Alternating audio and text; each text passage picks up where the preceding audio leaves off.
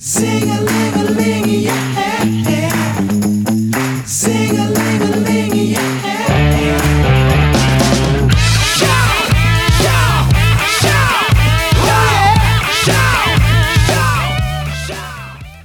tout le monde, c'est Eric, je vous souhaite la bienvenue dans cet épisode du podcast de Je joue de la guitare. Aujourd'hui, au menu, on a quelque chose de spécial pour vous. On a nul autre que monsieur Joe Robinson qui va être en entrevue avec nous pour la prochaine heure. Pour ceux qui ne connaissent pas Joe, eh bien, Joe Robinson, c'est lui.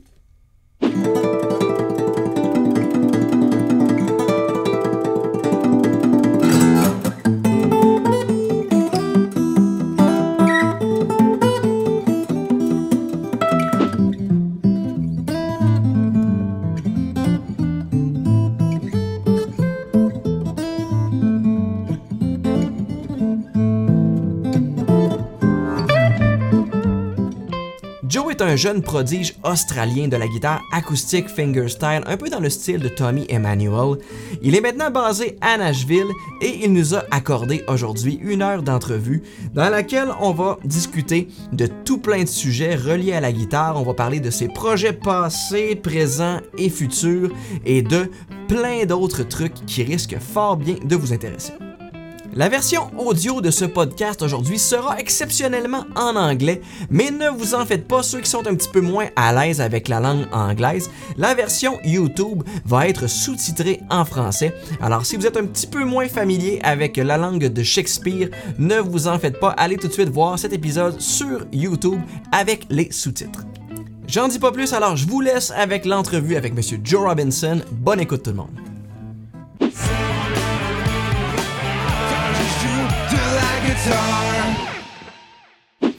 Hi Joe, how are you doing, man? G'day Eric, I'm pretty well, thanks. Nice to meet you, mate. I'm really happy to have you on the podcast today. It's really cool. I won't hide it. You are one of my big influences, fingerstyle-wise. You're a crazy player. Oh, thank you. For those who don't know Joe yet, Joe is, for everybody on the podcast, Joe is an amazing young Australian guitar player, a big influence for me and for a lot of folks out there too. He's got 6 studio albums right now, 6, 7? 6, I think. Yeah, I think 6, yeah. Countless EP singles, YouTube releases. He's got a thriving international career and an online school too. You do a lot of teaching on your website, yeah.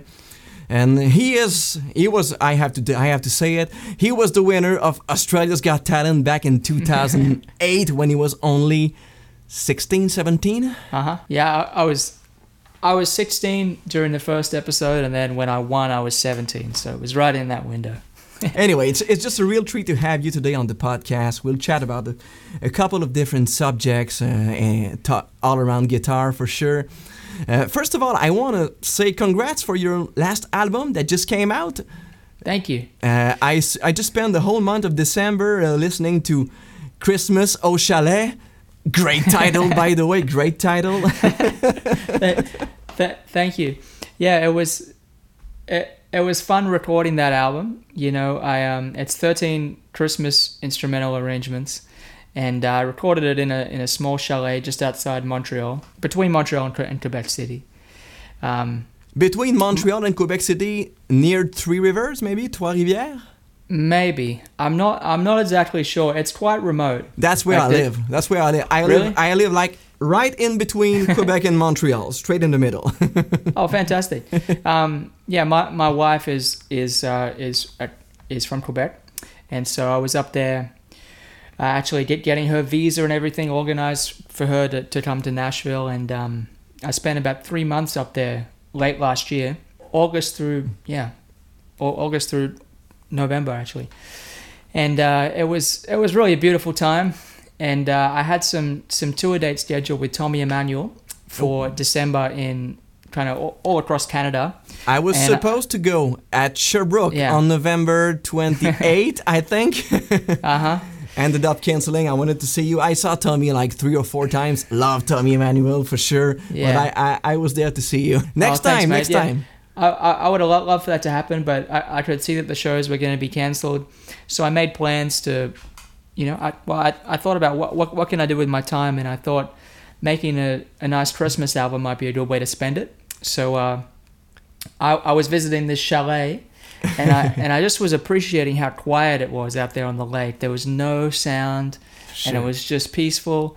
And you know, I went out there just to spend a week there initially, and I just played so much music, and I found myself just really inspired by the environment.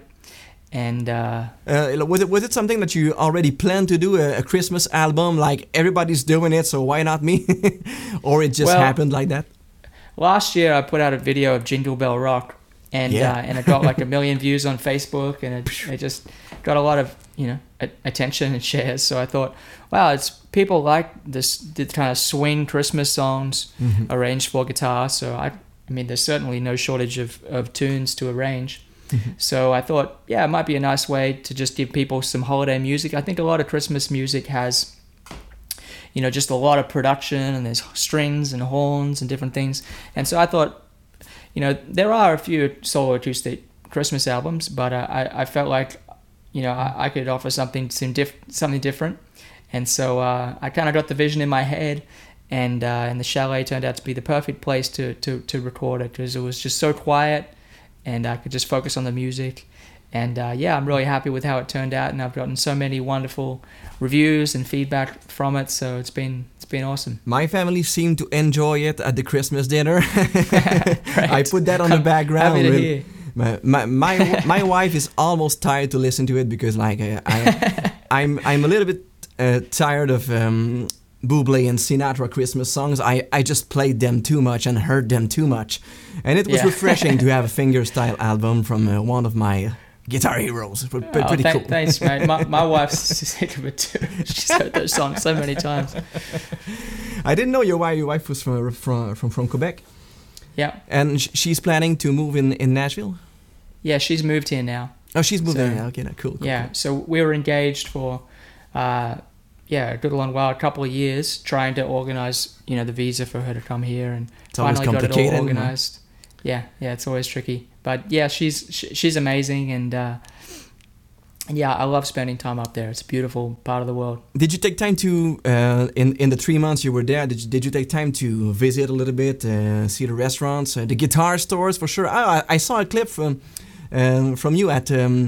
Hébert Musique, where I bought two guitars from him. I went in there to see Danny, because they distribute Maton guitars. Yes. And so I went in there to say hi to him. I needed some strings, actually, because I was going to make a Christmas album. I knew I needed a whole bunch of new strings, because I always change strings between songs when I'm recording. Did you ask for him? Do you have Christmas strings? I didn't. I should have. But that they were really nice in there, and when I was in Quebec, it was pretty much kind of locked down and everything. So I've been in the past and enjoyed the city. It's certainly a beautiful place. All right, I want to talk quickly about Australia's Got Talent. It's a little bit what put you on the map back then. The thing I want to know. What kind of stage experience did you have when you got there, when you performed at 16 and 17? Like, I mean, even at 35 now, after 3,000 shows, I still get sweaty hands from time to time on special occasions. You were like 17. Man, the performance is really, really solid. And how did you cope with that kind of pressure at that age? Did you have a little bit of stage experience? That's an interesting question. I had quite a bit of stage experience. I played in a lot of bars and pubs, and with bands, solo. I played on the street, played in competitions, like nice. Music competitions, that kind of thing. So I'd done a lot of that before. Cool. By the time I was 18, I was moving to the US. I put together a list of 1,000 concerts I'd played. So wow. I was really active. Wow. Okay. 1,000 concerts before 18. Yeah. So I was really active, just playing out in Australia a lot. And Australia is the kind of place where if you want people's attention, you really got to bang them over the head with it. It's okay.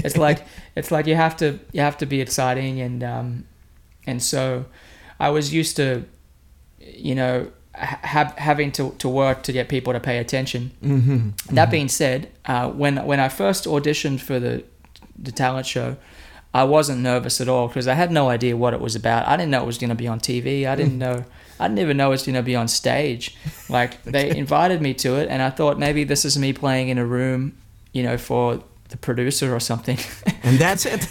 and then they pulled me out on stage, and I was like, oh, wow, this is like the real deal. So I played and had a good time. And then as the show went on, I started to feel the nerves more because I realized that, you know, there was a lot of people watching, and they were telling me, you know, I had to play, you know, cover songs. They told me that if I played my own music, no one would really recognize it. So I had certain things to work with. And at this time, you already had a lot of compositions. You were writing already at that age. Yeah, I had an album out, and I had a lot of instrumental acoustic songs that I was writing, and that was kind of I used to play in bands, and I would write songs with the band, and I won the national songwriting competition when I was 13, 14 for under 18-year-olds. So okay. I was really into songwriting and interested in doing that.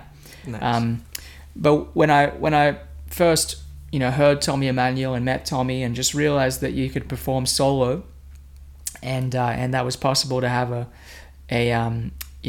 exciting show with a lot of musicality, I just was like, man, that sounds so great, because I had a hard time finding other musicians who were as passionate about music as me. Mm-hmm. So fingerstyle was a way to be kind of self-contained. So at that time, you know, 15, 16, 17, I was writing mostly instrumental acoustic songs. There's a really short gap between Birdseed and Time Jumping, and it's like, for me, the first time I listened to Time Jumping, I was like, the arrangements are amazing, the playing is really so pocket right on, and there are a lot of songs on that album too. It's not a 20-25 minutes album. It's a lot of songs, and to compose, arrange, master, and record all of that in like 1.5 years, 2 years is kind of crazy. Yeah, when I first recorded Birdseed, I worked with a producer. Well, I worked with a producer on both albums, and they really helped me just refine the arrangements a little bit, and we had recording engineers to get the sound. So all I had to really do was play and write the songs. But I learned a lot during that experience. And to anyone out there who's a fingerstyle guitar player, you know, it's really a great experience recording an album. And if you can get someone who has experienced, who can show you, you know, how to go about doing that, it can really help. Yeah. You might just end up being able to record a Christmas album by your own in a chalet in Quebec City. Yeah. Well, that was after a lot of years living in Nashville, and you know, when I'm in Nashville, I do a lot of sessions in different studios, working with a variety of producers and for artists, and. You do a lot of studio work in Nashville, not only for yourself, but for other artists. Yeah. I in the last 3 or 4 years, I've been doing more and more of that, and I do enjoy it. However, it's not like the focus of what I'm, you know, passionate about. Mm-hmm. But it's good fun. It's good experience, and the people I work with are, you know, are wonderful. I have a lot of respect for the way they, you know, approach production. So. It's good fun, you know. It's cool. When I discovered you first, I discovered you with I think a video of the song, a song from your Undertones album, Mindless. Oh yeah. I discovered you with that song, and like one and a half or 2 years ago, I'm a little late on the Joe Robinson thing, and. I was really blown away. It had been a long time since I saw such a complete combination of skills in one guy. In your early albums, like Birdseed and Time Jumping, you're not singing yet. Singing happens at the third album that Let Me Introduce You, I think. Is it something that came to you naturally, the singing too? Because you've got a great singing, you've got a great soulful singing. For a white guy, it's a lot of it's really soulful and great R&B influence. It reminds me a little bit of Jason Mraz with a little more air. Well, you really sound good. Thanks. Is it something that came to you naturally, or you had to work on it also as much as the guitar? Both. You know, when I was playing in bands as a teenager, I used to sing, and I enjoyed. You know, I had a high voice. This is before. You know, this is when I was like 11, 12, 13 years old. And I used to just sing this really high... You did the soprano part. Yeah. I'd sing these like rock songs and I'd sing the high parts. And then my voice changed and I started doing... You know, when I was first approached by a producer, it was like, oh, you just play guitar so great, we should do an instrumental album. And I was like, that sounds fun, let's do it. So I started doing it, and then I started doing more solo acoustic gigs. And I just realized, oh yeah, this is fun, and I just kind of forgot about singing. And then I started to tour a lot, doing my own shows. After winning Australia's Got Talent, especially in Europe, where I would go and play a theater, and I'd play a 90-minute concert, mm-hmm. and I felt like if there wasn't a song where I'm singing, it just was boring. I just felt like it wasn't. It wasn't as interesting a show as I wanted it to be. So I thought, I wanted to incorporate some vocals. So I started to sing, and I realized that it really did take a while for me to get comfortable with it, and for me to just figure out how to phrase a vocal as well mm-hmm. as play guitar and have the groove feel good. Yeah, sometimes like just to keep the groove while you're doing such complicated things. Man, I did a cover of your song. What's the title? Let the guitar do the talking.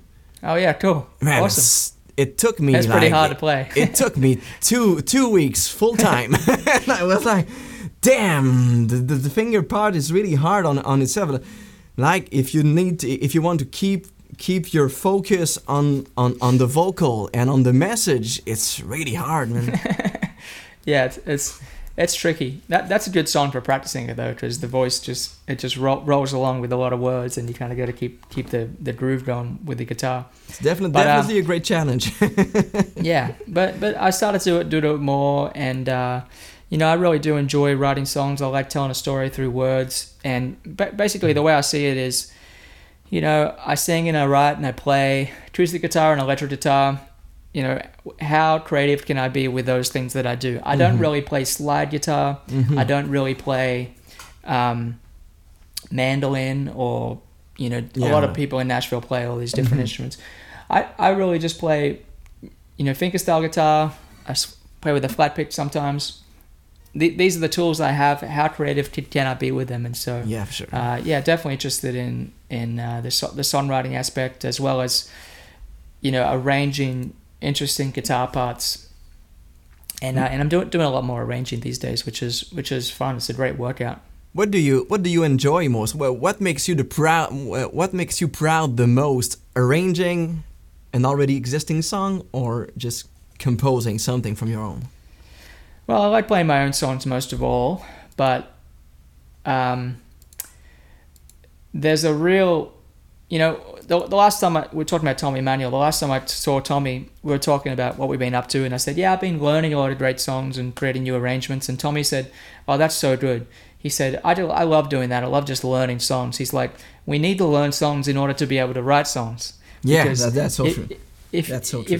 If you study the best songs, then, you know, like my friend who's a great songwriter says, if you want to be a great songwriter, learn 30 great songs and then try to write the 31st one. So, once you've kind of once you understand how great songs are constructed, you know, it makes you a better writer when you can just have that understanding, because you know what a song needs. A lot of people, when they send me songs they write, a common question I get is, okay, I have this idea, and there's this section, and then I don't know how to finish it. And I say, well, you know, listen to any Beatles songs, and there's rarely more than 3 sections. There's usually like 2 or 3 sections, and they're all strong. Mm-hmm. And that's really all you need for a song. A lot of instrumental guitar songs are short, you know, 2.5, 3.5 minutes, somewhere in there. And how can you make the most of that time? And it's good to be repetitive, but it's also good to find different, you know, inversions of playing things, and you know, you can do it, modulations and things. I really love the way you approach this, like in your in most of your songs. Like I learned Royal Flush, your song from Time Jumping. I learned that too, and I love how you do that. All those little sections that are it's almost the same. It's almost the same, but you always find that little harmonic or little hammer-on that wasn't there in the first time you played it, and it keeps the focus on the song, it keeps the pace going, and it keeps the interest in the listener. Yeah, I learned that from Tommy and Chet Atkins. Tommy would say, if you're arranging like a pop song for an instrumental guitar treatment, if the song goes verse, chorus, you can't just play the verse the same two times, because the words would be different if there was a vocal, and that would tell the story. But on the guitar, you got to find a different way to do it. So maybe you play it. A typical thing I do is I play it a lower octave and a higher octave for each verse, or I'll do a modulation. Some songs I find that, you know, if it's just a song that everyone knows so well, it's a real simple song, like Hallelujah by Leonard Cohen or something like that. Yeah. If you try to put a key change in, it just doesn't work. It's just like a little strong. No, that doesn't need to happen. So it can be tricky, and some songs, you know, really like a key change. Some are different, and they don't. But yeah, you're always just searching for a different way to articulate the melody. You can also play it as play some harmony lines within the arrangement. That's a nice way to do it. But yeah, it's just kind of crafting. When I sit down to do an arrangement, because I'm arranging, you know, a song a week or so now, I'll first learn the song and learn the melody and try to get the melody to be as it's phrased on the original. Because the thing that bothers me about a lot of existing arrangements of songs is they don't really pay attention to the phrasing.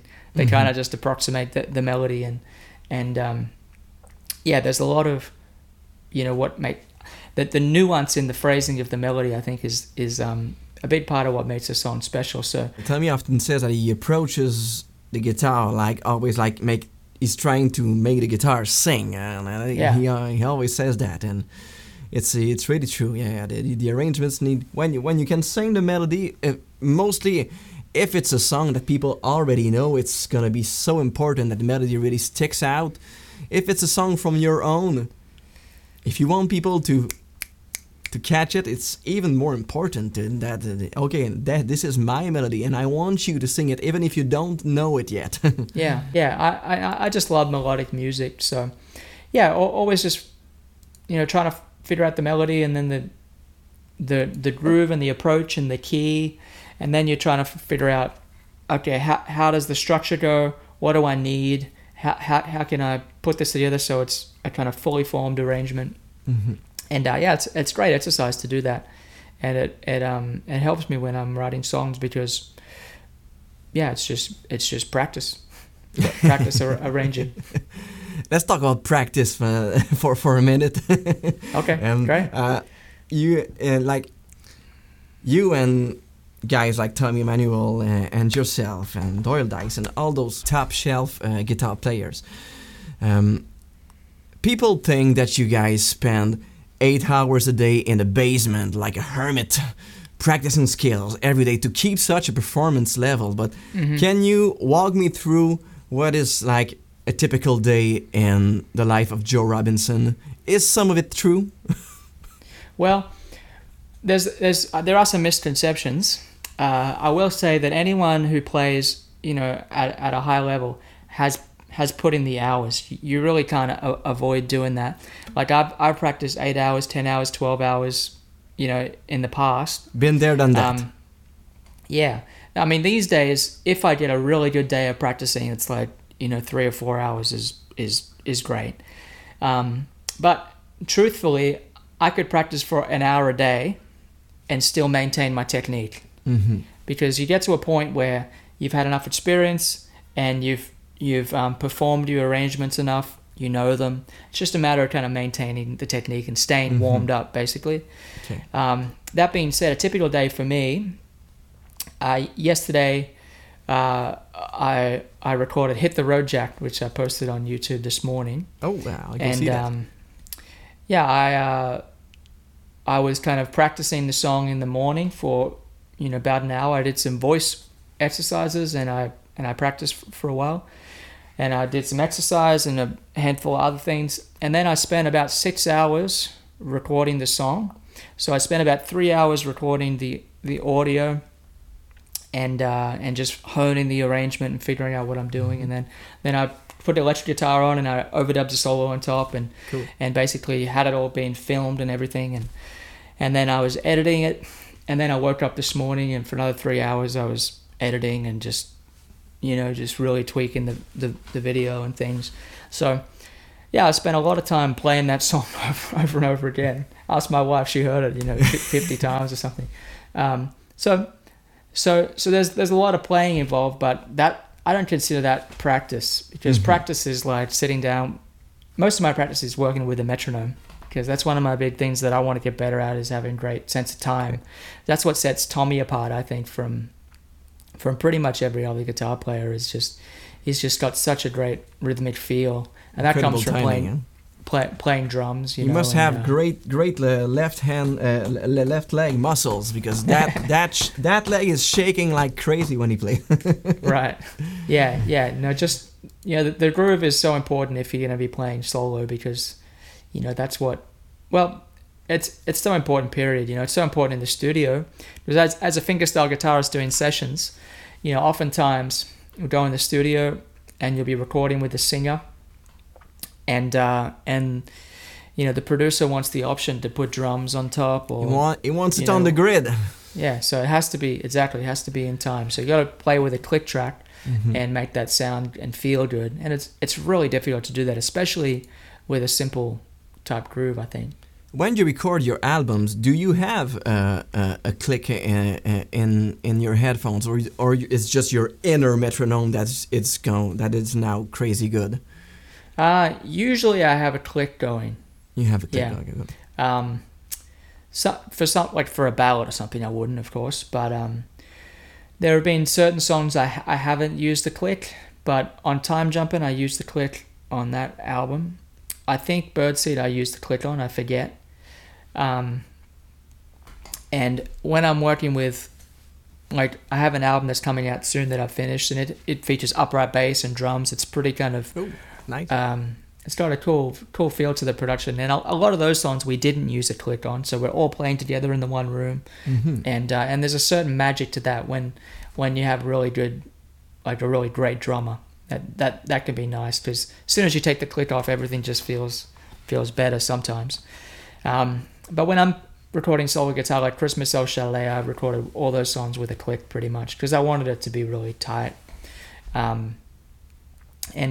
I mean, it's a different challenge playing with a click than playing without a click. When you play without a click, the challenge is staying in time. And when you play with a click, the challenge is making it feel good. It's really difficult to nail, but it's good for us, you know. It's a good thing to practice. It's something that is so important but so overlooked by so many guitar players. We spend as guitar teachers here at Je Joue de la Guitare, we spend so many hours every day trying to get the timing of our students better because. Let's say it, guitar players generally have a terrible timing. We're always ahead, and it's really hard to sit on the tempo and to try to develop the ability to keep the hand going when you're flat picking, and trying to do like eighths or sixteenths and trying to keep the groove. A lot of people have a lot of beginners. Have a lot of trouble, but even not beginners. Like I see people on stage really often that can't bang their heads and can't like stomp the foot to the beat when they play. And it's a really basic mistake, I think, to overlook this. Yeah, no, it's something I've always struggled with. You know, I used to always play things too fast. I still do sometimes. And it's funny, like, if you think your time is good, then you can almost guarantee that it's not. But if you're aware of the inconsistencies of your time, mm-hmm. then it's pretty safe to say your time is pretty good. Mm-hmm. Because you know, the way I practice now is I use a metronome and I'll put it on the lowest speed basically, and I'll use it on 2 and 4. So it'll be 1, 2, 3, 4, mm-hmm. 1, 2, 3, 4, and I'll play, you know, whatever songs I'm working on, and sometimes just really simple things, just trying to get it to be perfectly in the groove and perfectly in the pocket. It's like you watch someone like Steve Jordan play drums, and I have his drumming, like the DVD where he's talking about how to play drums. Yeah. And he's basically saying, just play a straight beat. And if you can make that feel really great, then you're ahead of almost everybody. Like that's really what it comes down to, is being able to play simple things and make them feel really good. And yeah, I mean, no matter whether you're playing rhythm guitar in a band or whether you're playing a complicated fingerstyle arrangement or a simple fingerstyle arrangement, yeah, it's really... Yeah, I mean, rhythm is the biggest element of music, I think, is rhythm, melody, and harmony. And I don't know who said it, but I think it was Brad Paisley who said, you can play any note. As long as it's in time, it's going to be good. But if you play all the right notes in the wrong time, you're just bad. Yeah. Yeah. Well, it's like you listen to, you know, some guitar players and... you know, there's a lot of great guitar players who don't know any theory. Yeah. And you know, there's a lot of great guitar players who, you know, maybe they just play rhythm guitar, they don't play melodies. But there's no great guitar players who don't have good time and feel. Like that's just, yeah, exactly. It's really, really so important.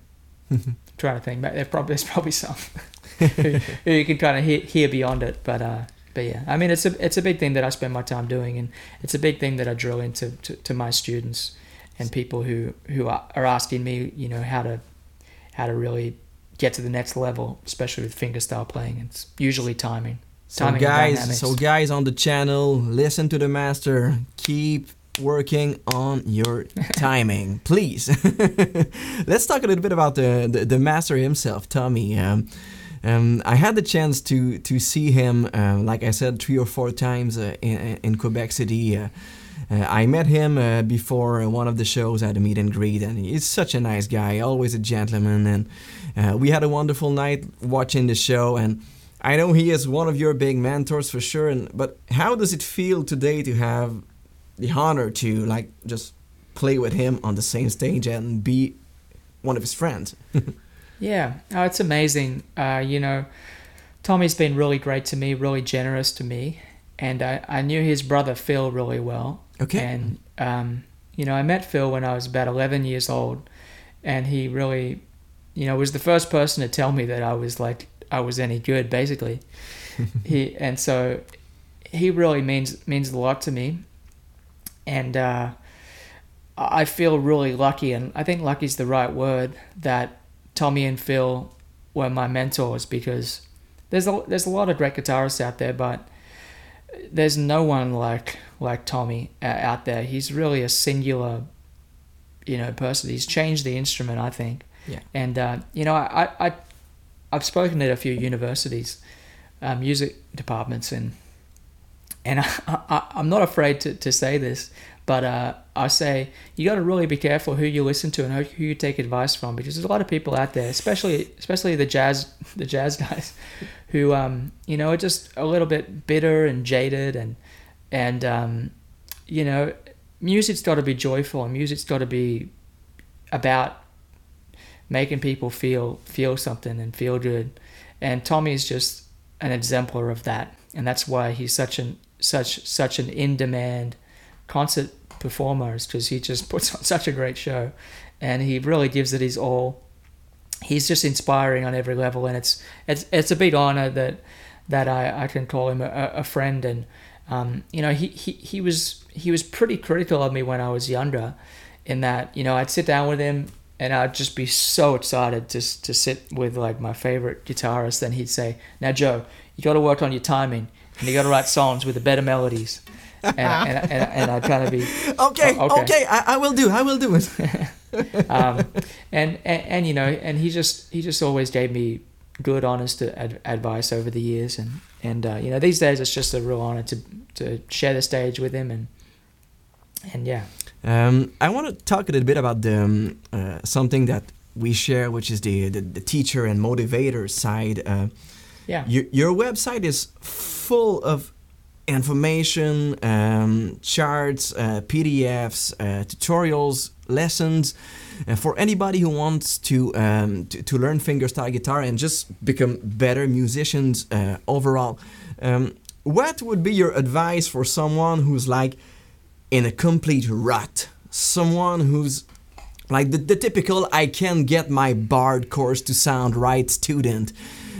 What would be your main advice for someone who is in that situation? Well, I think it's really the same advice for everybody, and it's just like just chip it away at it a little bit every day. And you know, you can do so much. Like basically, if you're a beginner guitar player, if you're just starting out learning songs and chords, you know, you can just practice for 15 to 30 minutes a day, and within 6 months of doing that, you will be amazed at your progress.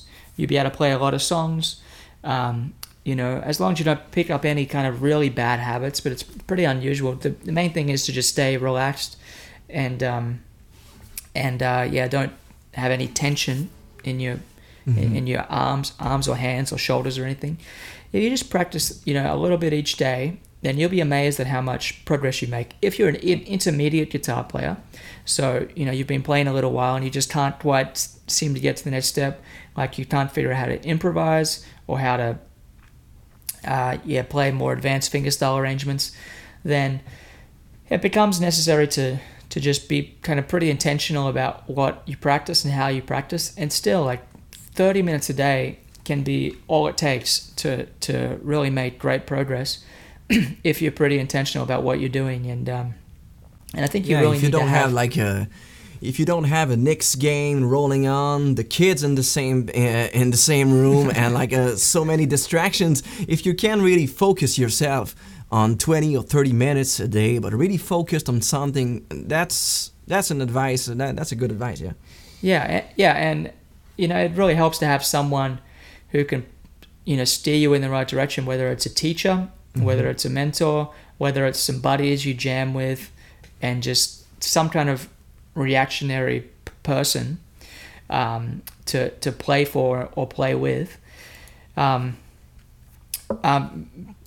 that, I think, you know, if people are more advanced, you know, you've been playing on stage and you've toured before and that kind of thing, and you feel a bit burnt out, then I think the job of a musician is to play music for people. And I think, you know, there's a lot of meaning in that. And, you know, there's a lot of people out there who are great musicians who maybe feel like frustrated that no one's listening, or, you know, just they don't feel motivated to create anything. And I think, you know, it's just our job as musicians is to give people music. Like it's really as simple as that. So yeah, you're right. You know, there's never been an easier time to share music with the world and create music.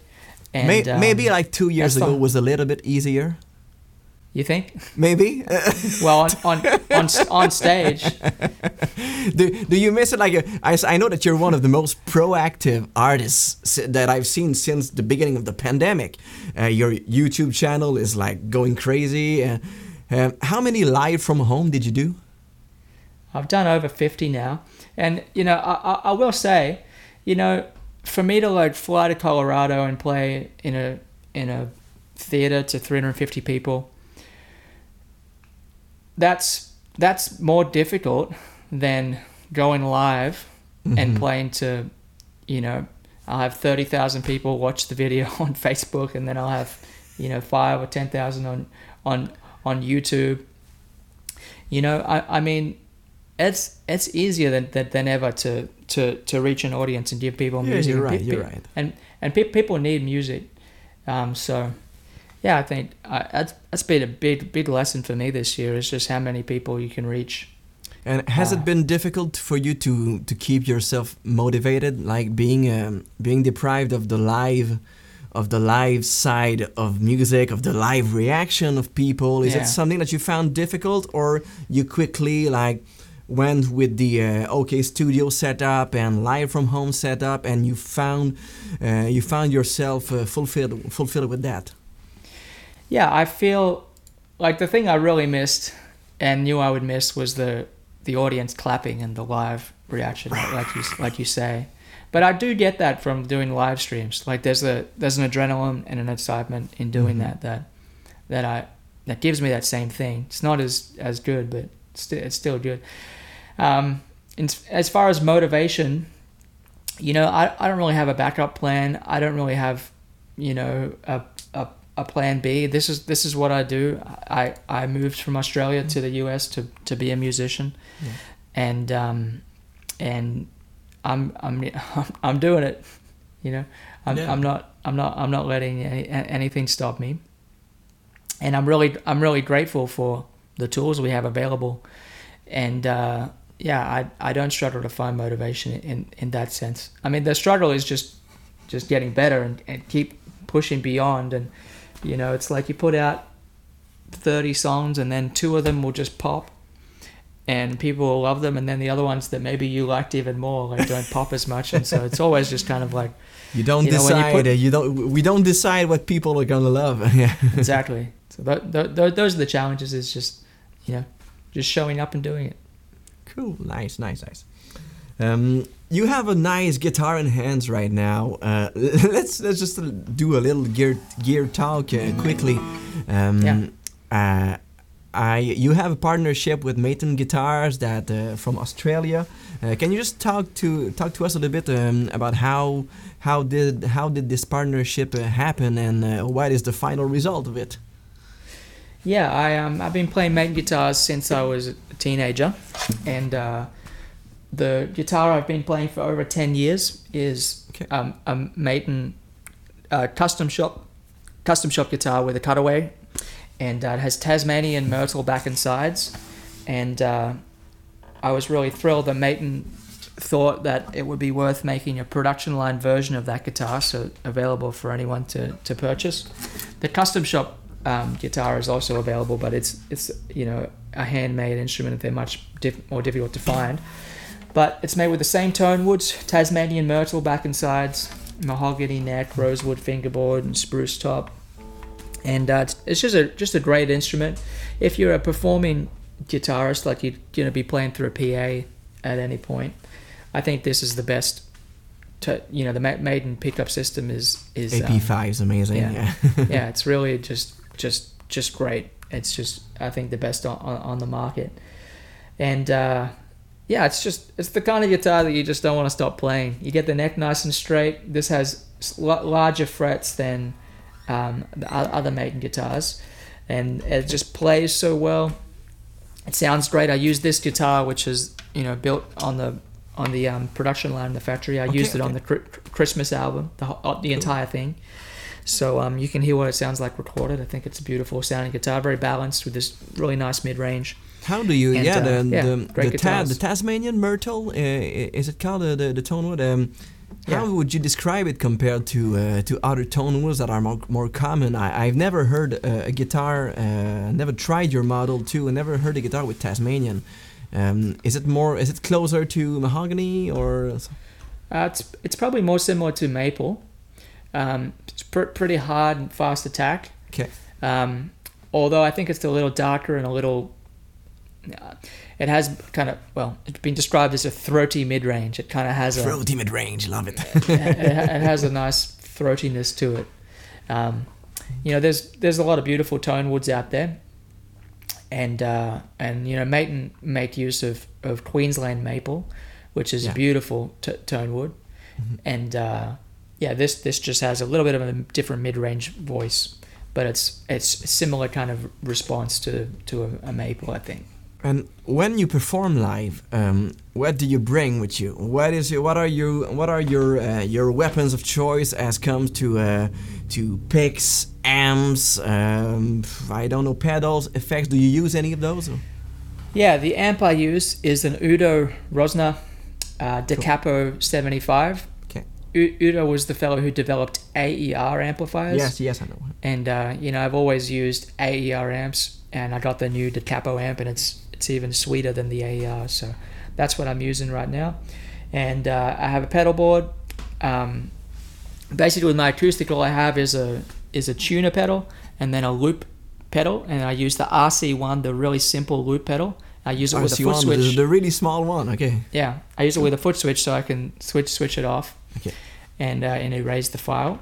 And with electric guitar, I usually use a Fender amp of some kind, and I usually have an overdrive and a delay and a loop pedal on the electric side as well, and that's about it. I really don't, I don't like performing with a whole bunch of pedals. When I go to sessions, I have a lot of sounds and different things I can use, but if I'm on stage, I got enough to worry about without having to change pedals and all that. Let's keep it short and simple and just play. Yeah, pretty much. Your electric guitar tone is really unique. We've heard a lot of great fingerstyle players along the years, but your electric playing, I just can't put my finger on who you remind me of when you play electric guitar. You really sound like yourself. Oh, thank you. I've been really influenced by Eric Johnson, Robin Ford, and Jeff Beck, and as well as a lot of jazz players, as well as a lot of rock players too.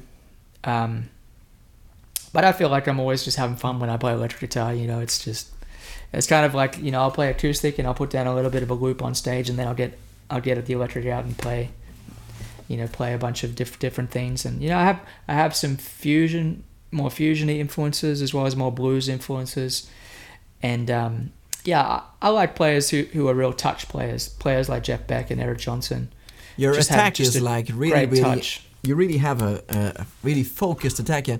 Do you put like a very light strings or really stiff strings? It sounds really stiff, like the attack is really, really like almost if you had an acoustic gauge on it. Yeah, well, I have an acoustic touch, so that's part of the way I approach it. I use like 11s on electric, so not super light, not super heavy. Okay. I use a pretty heavy string on acoustic. The top strings are 14, so I put a heavier high E on my acoustic guitars, but it's a set of 12s. So okay, but with a 14 on top. Wow, yeah. It must have a lot of punch on that I on that high E. That's cool. Nice. So finally, how is 2022 looking for you, Joe? Right now, do you plan to go back on the road? Do you have new studio stuff coming? You talked about a new album that was already finished. Yeah. I have another album that I'm sitting on. I'm just trying to figure out the best release plan. I'll be making an announcement on that hopefully soon. Cool. I have a handful of tour dates throughout the spring and summer, and so I'm looking forward to playing those. Crossing fingers. Yeah, anyone who wants to look at my tour dates, just go to my website, joerobinson.com. There's not a whole lot announced right now, but sure. Yeah, hoping to get out there and play more shows. I'm definitely intending to be, continuing to share a lot of music on YouTube, and I'm working on some new teaching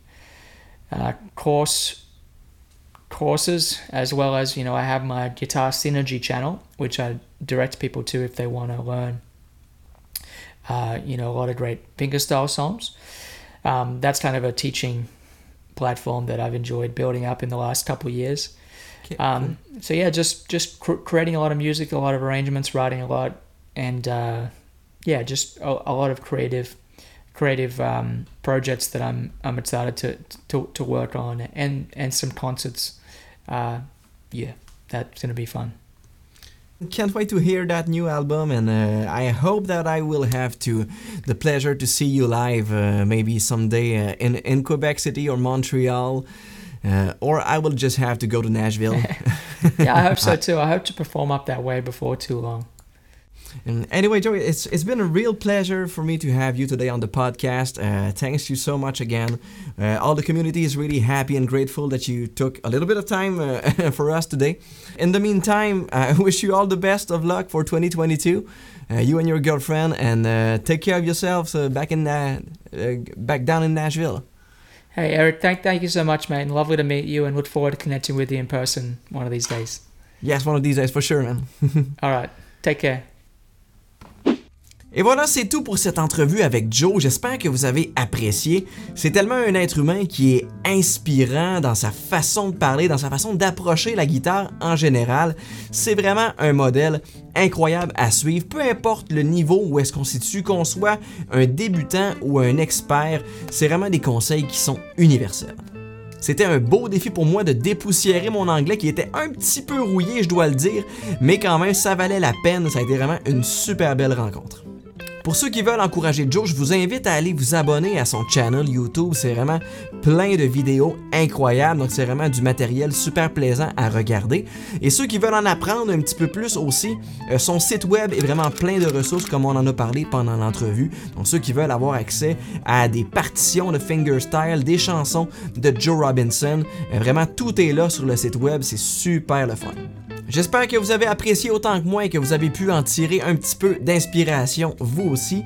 D'ici le prochain podcast Je joue la guitare, je vous dis mes salutations tout le monde, prenez soin de vous, à la prochaine, bye bye. Quand je joue de la guitare.